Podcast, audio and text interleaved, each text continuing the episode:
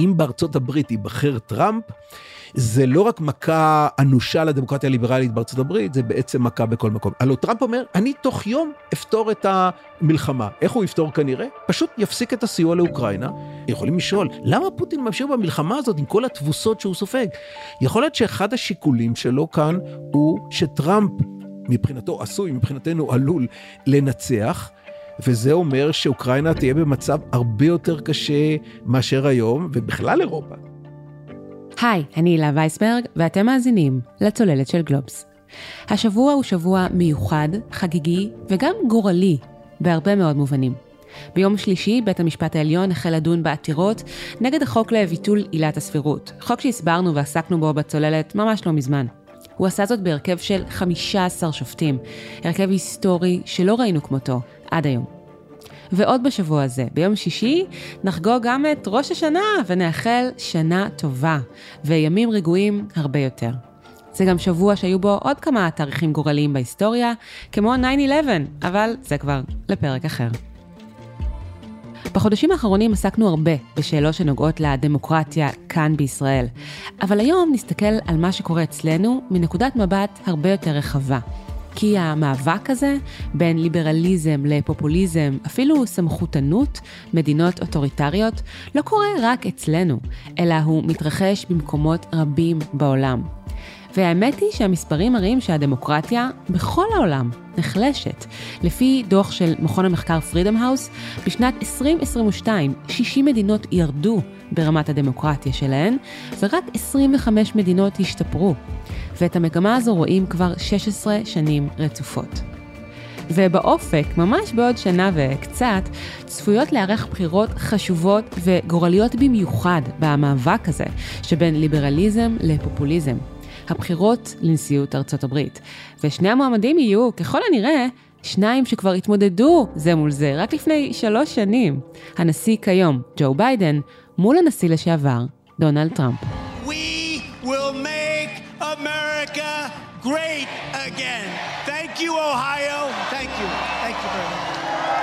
A lot of politicians in this country can't say the word union. As you know, I'm not one of them. אז היום נדבר על ההווה, על העבר ועל העתיד, וננסה להבין למה ואיך זזה המטוטלת בין מדינות חופשיות למדינות לא חופשיות או פחות חופשיות, ואיך עשוי להיראות סדר עולמי חדש בשנים הקרובות. על כך נדבר עם המומחה לסדר עולמי, לפופוליזם ולאומיות, פרופסור בני מילר מאוניברסיטת חיפה. שלום פרופסור בני מילר, ברוך הבא לצוללת. שלום מילה, לכבוד הוא לי להופיע בתוכנית שלך ולשוחח איתך. בוא נתחיל מכך, כמיטב הטקס אצלנו, שתציג את עצמך. אני פרופסור ליחסים בינלאומיים באוניברסיטת חיפה וראש המרכז לביטחון לאומי. הדוקטורט שלי ביחסים בינלאומיים הוא אה, מאוניברסיטת קליפורניה, ברקלי, ופוסט דוקטורט אה, עשיתי בהרווארד, ותחומי ההתמחות שלי הם המערכת הבינלאומית, המעצמות הגדולות, מלחמה ושלום, קונפליקטים בינלאומיים, לאומיות, פופוליזם, והאתגר שהם מציגים לסדר הבינלאומי הליברלי. בשנים האחרונות. איך נראה הסדר הבינלאומי כיום? בגדול, התמונה הגדולה היא מאבק נמשך בין לאומיות, פופוליזם, לבין אה, ליברליזם.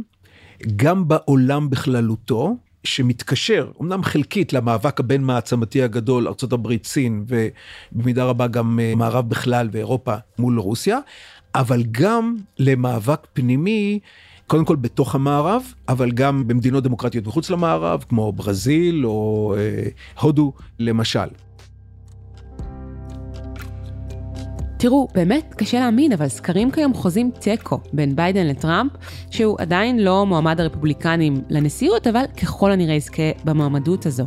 לפני שנה קשה היה לחזות את ההתפתחות הזו, וגם קשה היה לחזות את מה שקרה אצלנו בישראל, עם המהפכה המשפטית שמקדמת הממשלה ומסעירה כבר חודשים ארוכים את הרוחות. עם פרופסור מילר קיימתי כמה שיחות בשנה החולפת.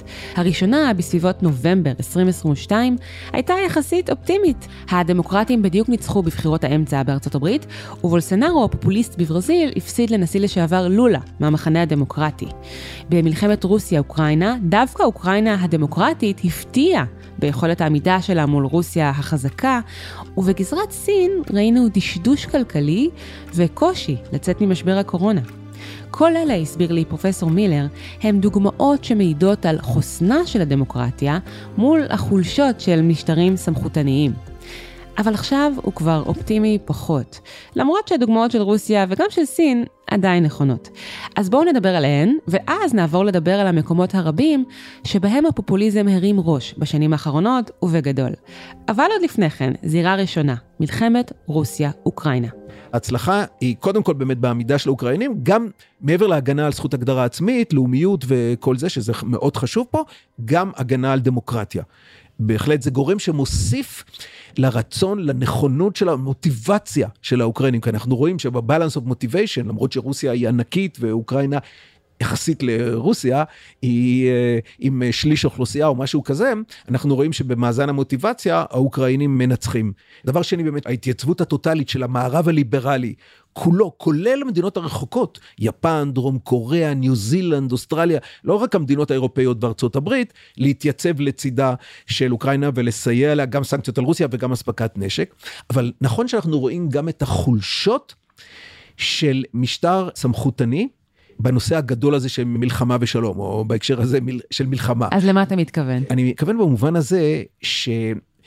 גם בדמוקרטיה, בוא נגיד ככה, לדרגים נמוכים קשה לאתגר את הדרגים הבכירים. כל אחד מפחד שהוא לא יקודם, אולי אפילו יפוטר וכל זה, אבל בדרך כלל, כל עוד זה דמוקרטיה ליברלית, הוא לא יגיע לגולאג, הוא לא יגיע לכלא, אם נגיד איש המודיעין יבוא למנהיג ויגיד לו, שמע, יש לך טעות פה בהערכה, בעצם היריב פה הרבה יותר חזק ממה שחשבנו.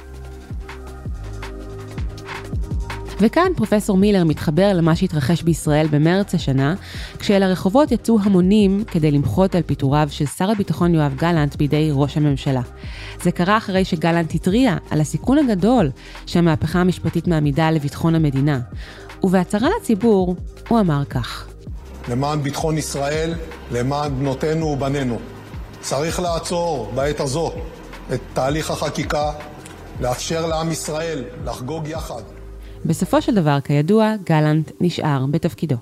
נכון שבהקשר הזה של אה, ביבי וגלנט, אנחנו רואים כאן אה, בדיוק את השאלה אם ישראל דמוקרטית או לא. כי אין ספק שהצעד שביבי נקט היה מאוד צעד לא דמוקרטי. בסך הכל גלנט עשה את אה, תפקידו. זה מה שאנחנו מצפים משר ביטחון, לבוא ולהתריע בפני קובעי המדיניות הבכיר ביותר, מה מצב כוחות הביטחון, מה מצב הצבא וכולי. אז הוא עשה את עבודתו, ולמרות זאת פוטר. זה צעד שקצת מזכיר הליכה לכיוון סמכותני, וזה בדיוק הבעיה של משטרים סמכותניים.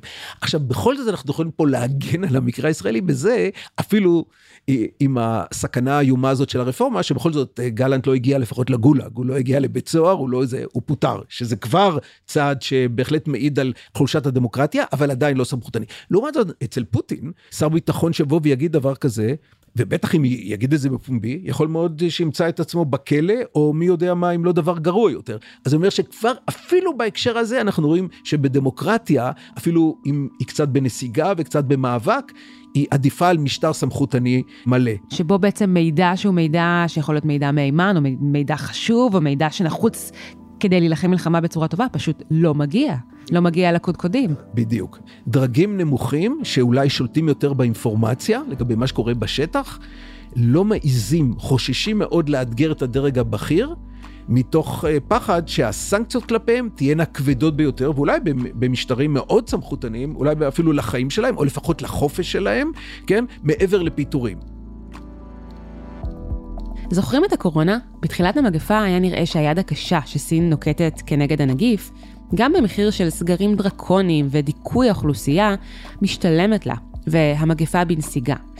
אבל לאורך שנת 2022, כשהעולם המערבי כבר החל להתאושש מהקורונה והסיר מגבלות, סין המשיכה עם מדיניות הסגרים הנוקשה, מה שנקרא אפס הדבקה. הציבור יצא במחאות, כן כן, בסין, מחאות, והממשל נאלץ להתקפל. אבל הכלכלה הסינית היא לא חזרה לעצמה מאז. יש האטה בצמיחה, הייצוא והיבוא בירידה, ורואים אפילו ירידה במחירי הסחורות. מה הקשר לקיומו של משטר סמכותני בסין?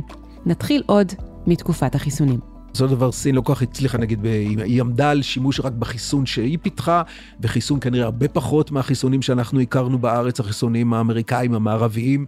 העובדה שיש לך מנהיג אחד דומיננטי, שלא כל כך שומע לעצות סותרות, או לא פותח את הדיון בפני קולות שונים, וכל זה גרם לכך שסין תחזור לפעילות כלכלית נורמלית הרבה יותר זמן מה שלקח למדינות המערב. ושוב, אנחנו ראינו פה גם את החשש. חששות של מנהיג סמכותני, וגם את זה שבאמת שהאזרחים מוחים באמת. בדיוק, וגם את העובדה שבאופן באמת מפתיע, אפילו במשטר סמכותני, הציבור שמנסים מאוד מאוד לדכא אותו ולגרום לו ללכת בתוואי שהממשל מוביל, מצליח להשפיע ולשנות מדיניות, הם מאוד מאוד הקלו שם, אני חושבת, על מדיניות הסגרים. כן, בסופו של דבר ראו כמובן מה שקורה בעולם, שבית הקורונה בירידה והסכנה אה, יורדת, אם לא נעלמת, אבל נכון שגם הייתה מחאה, אני חושב שאחרי זה גם חיפשו את המוחים, זה לא בדיוק מדינה שבה כיף אה, למחות, כי זה באמת היה גם פגיעה קשה בחופש הפרט, וגם בתפקוד הכלכלי, ובכלל באפשרות לחיות, כן? מעבר למה שנדרש, כי ראו שבעולם, הבינו שבעולם חוזר לאט לאט למצב נורמלי, פלוס מינוס. אז דיברנו קודם על כך שהדמוקרטיה נמצאת בנסיגה בעולם כבר הרבה שנים, אבל פרופסור מילר מדבר על שנת 2016 כעל שנה מכוננת בהקשר הזה. כי זו השנה שבה הבריטים הצביעו בעד יציאה מהאיחוד האירופי, מה שמכונה ברקזיט, ובהמשך אותה שנה, נובמבר 2016, דונלד טראמפ נבחר לנשיא ארצות הברית.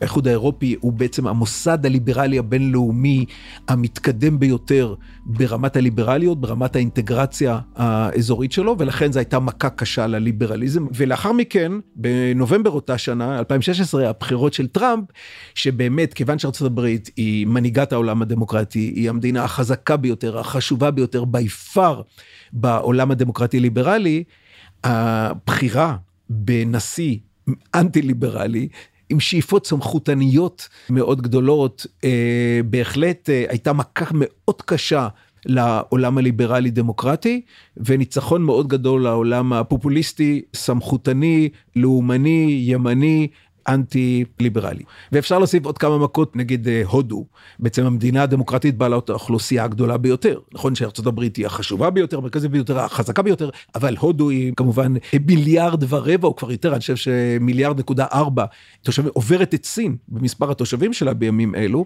אז כמובן שהודו היא חשובה מאוד, ובהודו תחת מודי, תחת מפלגת ה-BGP, עברה גם כן למודל פופוליסטי, אנטי ליברלי, עם ממדים מסוימים של סמכותניות, אותו מודל פופוליסטי לאומני, וגם זה מכה מאוד קשה. גם הודו, תחת ראש הממשלה מודי, הצטרפה, לפחות לפי פרשנויות מסוימות, לקבוצת מדינות שיש בהן דמוקרטיה לא מלאה, מה שמכונה דמוקרטיה לא ליברלית, E-Liberal Democracy. זה המודל שכיום אנחנו רואים גם בהונגריה, פולין וטורקיה. מה זה אומר? שהדמוקרטיה מתקיימת במובן זה שיש בחירות והציבור מצביע כרצונו, אבל הרבה פעמים הבחירות הן לא הוגנות ואי אפשר באמת להחליף את השלטון. כדי שבחירות יהיו הוגנות צריכים להיות תקשורת חופשית, שופטים חופשיים וחברה אזרחית חזקה וחופשית. כשזה לא המקרה, אנחנו נשארים אולי עם קליפה של דמוקרטיה, אבל מבפנים היא חלולה לגמרי. ועכשיו נחזור להודו. הודו מיליארד 400 אה, מיליון איש, עם אה, כנראה עם האוכלוסייה הגדולה ביותר, עברה את בריטניה כבר היום בגודל הכלכלה, בריטניה המעצמה הקולוניאלית ששלטה בה, כן, בכל זאת מדינה סופר חשובה, ואנחנו רואים שהודו עדיין ממשיכה בכיוון הזה, הגבלת חופש העיתונות, פגיעה במיעוטים, במיעוט המוסלמי, ההשתלטות על אה, קשמיר. כל הסממנים הללו של ה-illiberal democracy, של המודל היותר סמכותני פופוליסטי, אנחנו רואים שבהודו זה בהחלט אה, עדיין אה, נמצא על מכונו, ואולי אפילו מתקדם במידה מסוימת, וזה בהחלט איום מאוד גדול על הדמוקרטיה הליברלית, דווקא בגלל שזו מדינה כל כך חשובה וכל כך מרכזית. שוב, אין להשוות בין הודו לבין סין, אין ספק שהודו הרבה יותר דמוקרטית וחושית מסין, זה לא זהה לסין כמובן, אבל בכל זאת יש פה הידרדרות של הדמוקרטיה הליברלית. אתה יודע, אתה מדבר, ואני חושבת על המאפיינים המשותפים של המדינות שאתה מכנה אותן בעצם דמוקרטיות לא ליברליות, ואנחנו מדברים עליהן הרבה לצערנו, כי החשש הוא שישראל הולכת uh, לכיוון הזה, אם זו הונגריה, פולין, טורקיה, ציינת את הודו, ואפשר לכתוב ממש סוג של מדריך קח, אה, למנהיג האוטוריטרי, כך תעשה זאת, נכון? כלומר, כן. תגביל את התקשורת, אה, תגביל את כוח ההפגנה, תשיג כוח כדי אה, למנות את השופטים כרצונך, אלה ממש מאפיינים שעוברים כחוט השני בין כל המדינות האלה, אני חושבת. פלוס, פלוס הסתה נגד המחנה הליברלי, להאשים אותו או בבוגדנות לאינטרסים הלאומיים, או באהבת יתר של מיעוטים, או באהבת יתר, זה פחות בישראל, אהבת יתר של מהגרים, אה, כאילו, או גם הנושא של ערכים, כאילו, שאנחנו מגיני, אנחנו הפופוליסטים מגיני הערכים המסורתיים, המשפחה ההטרוסקסואלית, אה, מעמד האישה פחות דומיננטי, דת, לאומיות. בקיצור, כאילו מה שנקרא, אה, בוודאי הם קוראים לזה ערכים מסורתיים, לעומת הערכים היותר בתחום למשל אה, זכויות להט"ב. ואז הם מאשימים כאילו את המחנה הליברלי בזה שהוא אה, כמו בדסנטס בארצות הברית, של פלורידה, כן, הווק, אה, ליברליזם, פרוגרסיבים שמקצין לכיוון של אה, זכויות להט"בים, או הטרנסג'נדרים, כן, כאילו כאנשים, זה דבר נורמלי לחלוטין, ובעיניהם, זה בעיני הפופוליסטים, והם מנסים מאוד למנף את זה, כי אלה אנשים שחוששים מאוד מהשינויים. אנחנו רואים את זה גם אצלנו, יש דמיון. הרבה קווי דמיון לפופוליזם, הדברים שציינו למשל הגבלת חופש המיינסטרים מידיה, כן, הנושא של כמובן השתלטות על מערכת המשפט, כל הנושא של הסתה, אה, ערכים אה, מסורתיים, היציאה נגד הפקידות המקצועית, נגד מומחיות, נגד אקדמיה, נגד ידע מבוסס אה, מחקר. אנחנו רואים את זה אצל אורבן. אנחנו רואים את שלילת הזכויות, אתה יודע, מקבוצות אה, אה, שציינת קודם לכן, כמו להט"ב, זכויות נשים ואחרות, אה, לפעמים באיזושהי הצדקה דתית, זאת אומרת, למה? דת נמצאת שם בצורה כל כך חזקה. חלק מהפופוליסטים זה ציניקנים לחלוטין, ברור שטראמפ, הדבר האחרון שאפשר להגיד עליו שהוא קרוב איכשהו לדת, אבל הוא עושה ניצול מניפולטיבי של הדת. בגלל שיש פה אפשרות של קהל שהוא יותר פתוח לערכים מסורתיים שמרניים, שיותר מתקשרים עם הפופוליזם הימני סמכותני, והם בעיקר אנטי ליברליים. שוב, יש את הנושא הזה של ערכים מסורתיים, ש... אומרים, אנחנו מגינים על ערכי המשפחה, המולדת, הכנסייה, זה כל מה שקשור לאיזה תור זהב של המולדת ושל העם שלנו וכל זה, ואנחנו מגינים, לעומת הליברלים שמנסים פה להרוס ולהחריב את כל זה ולשנות סדרי עולם ולעשות פה מהפכות, ולכן תתמכו בנו, כן? נגיד טראמפ והאוונגליסטים, קשה לחשוב על פער יותר גדול בין אורח החיים של טראמפ עם כל הסיפורי הנשים שלו והגירושין. ו... ואורח החיים המופקר כן, שלו. כן, בגדול, הוא בדיוק הפוך מהאוונגליסטים, אבל מה שהוא הבטיח להם, אני אמנה, ברגע שתהיה לי אפשרות, אני אמנה שופטים עליונים שיגנו על הערכים שלכם, והוא קיים את זה. זה בעצם הדבר אולי העיקר, אולי היחידי, אבל ודאי הדבר העיקרי שעומד לזכותו לקראת בחירות 2024, בקרב אותו קהל אוונגליסטי, שמרני, אה, דתי, מסורתי. כדי להבין איך הגענו עד לכאן, צריך לחזור לאחור, יותר מ-200 שנים לאחור, אל התקופה של המהפכה התעשייתית בבריטניה. הלוגיקה הזאת היא ככה, הייתה מהפכה תעשייתית, בסוף המאה ה-18, בעיקר באנגליה, ולאט לאט זה מתפשט לפחות למערב אירופה, והמהפכה התעשייתית מביאה לעליית מעמד בינוני. שהולך ונעשה יותר חזק מבחינה כלכלית לעומת האצולה, לעומת המעמד השולט. ובהדרגה המעמד הבינוני הזה לא מסתפק רק בעושר הכלכלי הגובר שלו ותובע זכויות פוליטיות. אחד הביטויים נגיד זה המהפכה הצרפתית, באנגליה זה יותר נעשה פחות בדרך אלימה, והוא תובע זכויות פוליטיות. עכשיו לשלטון הופך להיות יותר ויותר תלוי במעמד הבינוני הזה, בגלל שהוא ספק הכלכלה, הוא המנוע הכלכלי.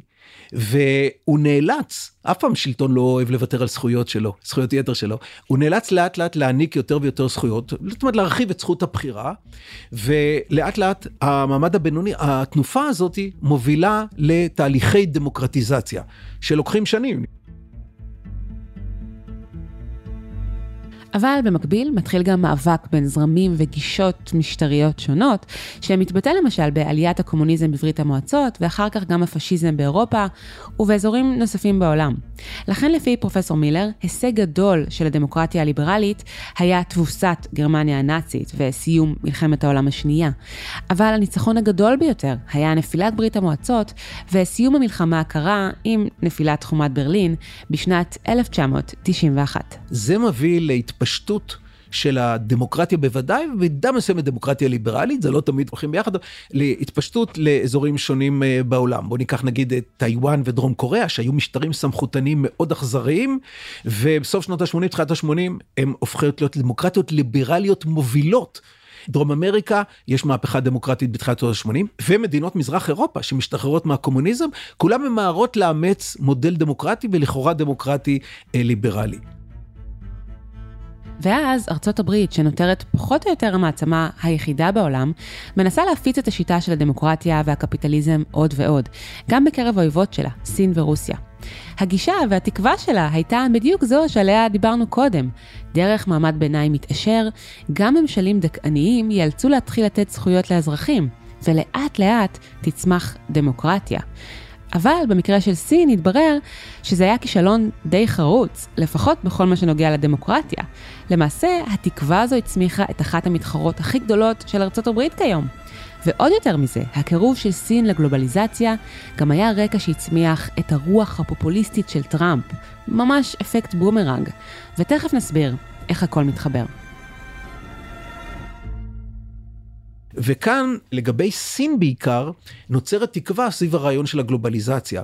אגב הביטוי הגדול של זה זה 2001 צירופה של סין ל-WTO, לארגון הסחר העולמי. זה היה באמת השילוב המלא של סין במארג של המוסדות הבינלאומיים ושל הכלכלה הבינלאומית, הגלובליזציה. זה היה הניצחון הענק של הגלובליזציה בראשותה של ארה"ב, שמשלבת את הענק הסיני הזה, שבאמת פורח וצומח. אז מבחינה מסוימת, הנבואה הצליחה. סין צמחה כלכלית, כמו שאמרנו, בעקבות הגלובליזציה הזאת והשילוב שלה בצורה אדירה. אבל בהיבט האידיאולוגי-משטרי, כישלון טוטאלי. לא רק שסין לא הפכה להיות יותר ליברלית, אלא תחת צ'יזי פינק בשנים האחרונות, היא הפכה להיות יותר ויותר סמכותנית, מדכאת זכויות מיעוטים, ובמדיניות חוץ יותר ויותר אגרסיבית, כן? ביחס לטיוואן, הסיפוח, ההשתלטות המלאה על הונג קונג, המאבקים הימיים בים סין הדרומית וים סין המזרחית עם, עם כל השכנות שלה. זאת אומרת פה מה שקרה שהתקוות הליברליות לגבי ההשלכות החיוביות מבחינת הליברליות לא הייתי ומה שקרה במערב כתוצאה מכך, כתוצאה מהגלובליזציה הזאת, התוצאה לגבי המערב הייתה מאוד קשה. למה? בגלל שסין ייצרה מוצרים הרבה יותר זולים, זה גרם לכך שתעשיות הייצור באירופה ובארצות הברית מאוד מאוד נחלשו. הזכרנו קודם אפקט בומרנג שקרה הברית בגלל החיבור של סין לגלובליזציה ואת העלייה של טראמפ, נכון? כך בדיוק זה קרה. מקומות עבודה עברו לסין, בהדרגה גם לווייטנאם, להודו, לכל האזור הזה, אבל קודם כל זה סין, סין סימלה את זה יותר מהכל, וזה אומר שהרבה אנשים מבוססים, נגיד פועלי המכוניות, או כל מיני מפעלים כאלה שנהנו מתנאי עבודה, תנאים סוציאליים, איבדו פתאום את עולמם. וזה גרעין קשה של תומכי טראמפ. או של תומכי הברקזיט, או של תומכי מארי לפן, וזה קרה במידה מסוימת כאילו היפוך הציפיות של הליברלים. כן, אבל סין לא הייתה היחידה. זאת אומרת, מה שאתה אומר זה שבשני העשורים האחרונים ראינו את המגמות האלה במדינות נוספות, גם באירופה, ציינו את הונגריה, וציינו את פולין, וציינו את טורקיה. אז איך אתה קושר בין כל המדינות האלה שאולי הלכו, איך נאמר, בניגוד למצופה? או בניגוד לתקווה. כאן באמת הנושא של השימוש של הפופוליזם באמת בערכים מסורתיים ובלאומיות. כי אה, לגבי הונגריה ופולין זה הנושא של החברות באיחוד האירופי שבאמת הביא המון תועלות כלכליות אי אפשר להבין את המצב של הונגריה ופולין היום בלי הסיוע האדיר של האיחוד האירופי. אבל מצד שני האיחוד האירופי אומר הגבלה גם אם מסוימת ולא טוטאלית של הריבונות הלאומית. וזה קלף נהדר ללאומנים. להגיד אנחנו לא רוצים להכפיל זה למשל בברקסיט זה היה רקע פנטסטי מה אנחנו רוצים שפקידים בבריסל פקידים אנונימיים שמה אה, בבריסל יחליטו לגבינו כי זה בעיקר האנגלים בבריטניה שתמכו בברקזיט שהם יחליטו אה, לגבינו. עוד קלף ששימש מאוד לאורבן זה קלף ההגירה, שאמרנו שהוא אחד הגורמים העיקריים לעליית הפופוליזם, יחד עם הגלובליזציה. עכשיו, מה שקרה, אף מהגר, אנחנו מדברים בעיקר על תוצאות האביב הערבי והנהירה ההמונית של סורים למשל, גם עיראקים וכולי, לאירופה. אף אחד מהם לא רצה להישאר בהונגריה, אבל לעתים הם ניסו לעבור דרך הונגריה כדי להגיע ליעדים, גרמניה ושוודיה. עכשיו, מה אורבן עשה? הוא אמר, אתם רואים את המהגרים האלה? המוסלמים, כל האלה? הם מאיימים על הזהות ההונגרית. אני מבטיח לכם שאף מוסלמי, אף ערבי, אף מהגר לא יישאר פה. אני מבטיח לכם שאני אסגור את הונגריה אה, טוטאלית. אבל למה זה הצליח בהונגריה ואין סיכוי שזה יצליח ב... ככל הנראה בגרמניה או בצרפת או בספרד? כאן אני חושב באמת העובדה שבאמת אה, מדינות מערב אירופה אה, יש להם תשתית יש... דמוקרטית מאוד מאוד ותיקה. כן, גם תשתית דמוקרטית. הם גם אה, הצליחו ליצור בצד הלאומיות המסורתית לאומיות אזרחית. זאת אומרת, לאומיות שמבוססת על כל אזרחי המדינה, גם אם הם אה, אה, שונים במאפיינים הדתיים או האתניים שלהם אה, וכל זה. לעומת המדינות של מזרח אירופה, שהן מאוד במודל של הלאומיות האתנית, כן?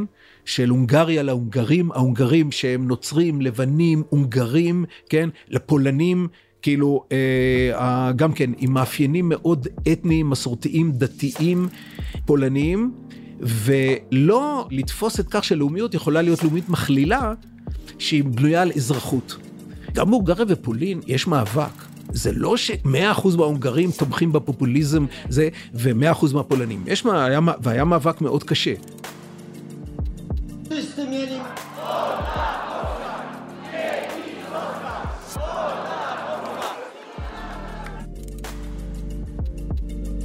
התחלנו מבחירות 2024 בארצות הברית, והנה אנחנו חוזרים אליהן. בשיחה שקיימתי עם פרופסור מילר לפני כשנה, אחרי ניצחון הדמוקרטים בבחירות האמצע, לא היה נראה ריאלי שבחירות 2024 יהיו שידור חוזר לבחירות 2020. אבל היום, ספטמבר 2023, זה ככל הנראה הסצנריו הכי סביר. טראמפ ביידן ראש בראש. אשכרה. איך זה קרה? טראמפ התחזק, והתביעות המשפטיות נגדו דווקא עזרו לו. וכאן כמובן אנחנו רואים, למשל, קצת מזכיר מה שקורה בארץ, את התביעות המשפטיות נגד טראמפ, ואנחנו רואים שדווקא כאשר הוא אה, מואשם במשפט, יוצא השם, התמיכה בו בקרב הרפובליקאים, או ביתר דיוק בקרב ה-primary voters, שצריך להבחין פה בין הרפובליקאים בכלל, בטח הציבור הכללי, התמיכה בו גוברת. וזה אומר שכרגע נראה שהוא עומד להיות המועמד הרפובליקאי. תמיד אה, צפויות אולי עלולות הפתעות. להיות, או עשויות להיות הפתעות, אבל כרגע עומד להיות המועמד. אז עצם זה שמנהיג שכל כך הרבה, לפחות בעיני המבקרים, כל כך הרבה כישלונות נזקפו אליו, כולל הניהול הקורונה למשל, וכמובן ההסתערות האלימה הזאת על הקונגרס שהוא עודד וכולי, שהוא מועמד בכל זאת של אחת משתי המפלגות הגדולות במדינה הדמוקרטית בי פאר החשובה ביותר, זה מביא לנו, מי שדואג לדמוקרטיה ליברלית, כמובן מקור עצום לדאגה. למה זה מקור עצום לדאגה? כי אם בארזים נפלה שלהבת, אם בארצות הברית ייבחר טראמפ, זה לא רק מכה אנושה לדמוקרטיה הליברלית בארצות הברית, זה בעצם מכה בכל מקום. אם נחשוב למשל על אוקראינה, הלוא טראמפ אומר, אני תוך יום אפתור את המלחמה. איך הוא יפתור כנראה? פשוט יפסיק את הסיוע לאוקראינה. וזה אומר שאוקראינה אה, תתקשה מאוד לעמוד מול רוסיה. ויכול מאוד להיות שפוטין, שממשיך, כאילו, אתם יכולים לשאול, למה פוטין ממשיך במלחמה הזאת עם כל התבוסות שהוא סופג? יכול להיות שאחד השיקולים שלו כאן הוא שטראמפ מבחינתו עשוי, מבחינתנו עלול לנצח. וזה אומר שאוקראינה תהיה במצב הרבה יותר קשה מאשר היום, ובכלל אירופה תהיה במצב, כי אנחנו רואים כמה אירופה עדיין תלויה מבחינה ביטחונית בארצות הברית. ואולי זה גם אומר שכפי שככל הנראה היה בבחירות הקודמות, גם הפעם הוא עשוי לעזור לו מאחורי הקלעים. פוטין כן, לטראמפ, אני מתכוונת. כן, בהחלט. עכשיו אני חושב שהתמריץ שלו עוד יגבר, אולי. את צודקת לגמרי, לגבי 2016, וכנראה גם ב-2020, כי שום מה, 2020 אולי זה היה קצת פחות, או פחות אפקטיבי. הוא ינסה כמיטב יכולתו, זה ברור, כי זה ממש אולי עשוי להיות גורלי מבחינתו, שטראמפ ינצח. וכיוון שארצות הברית היא כל כך חשובה, כל כך חזקה, כל כך מרכזית, כל כך אדירה, זה מאבק שישליך על כל העולם, כל דבר. אין ספק שפוטין מייחל לניצחון של טראמפ, וכל מי שליברל בנשמתו מייחל לניצחון של ביידן ושל המפלגה הדמוקרטית מהבחינה הזאת. אז זה מאבק גורלי ומכריע ביותר. טוב, אולי נדבר עוד גם על זה בעוד כשנתיים, אולי אפילו קודם. בשמחה. פרופסור בני מילר, תודה רבה. על לא דבר, נהניתי מאוד, תודה רבה. תודה, ו... תודה לך.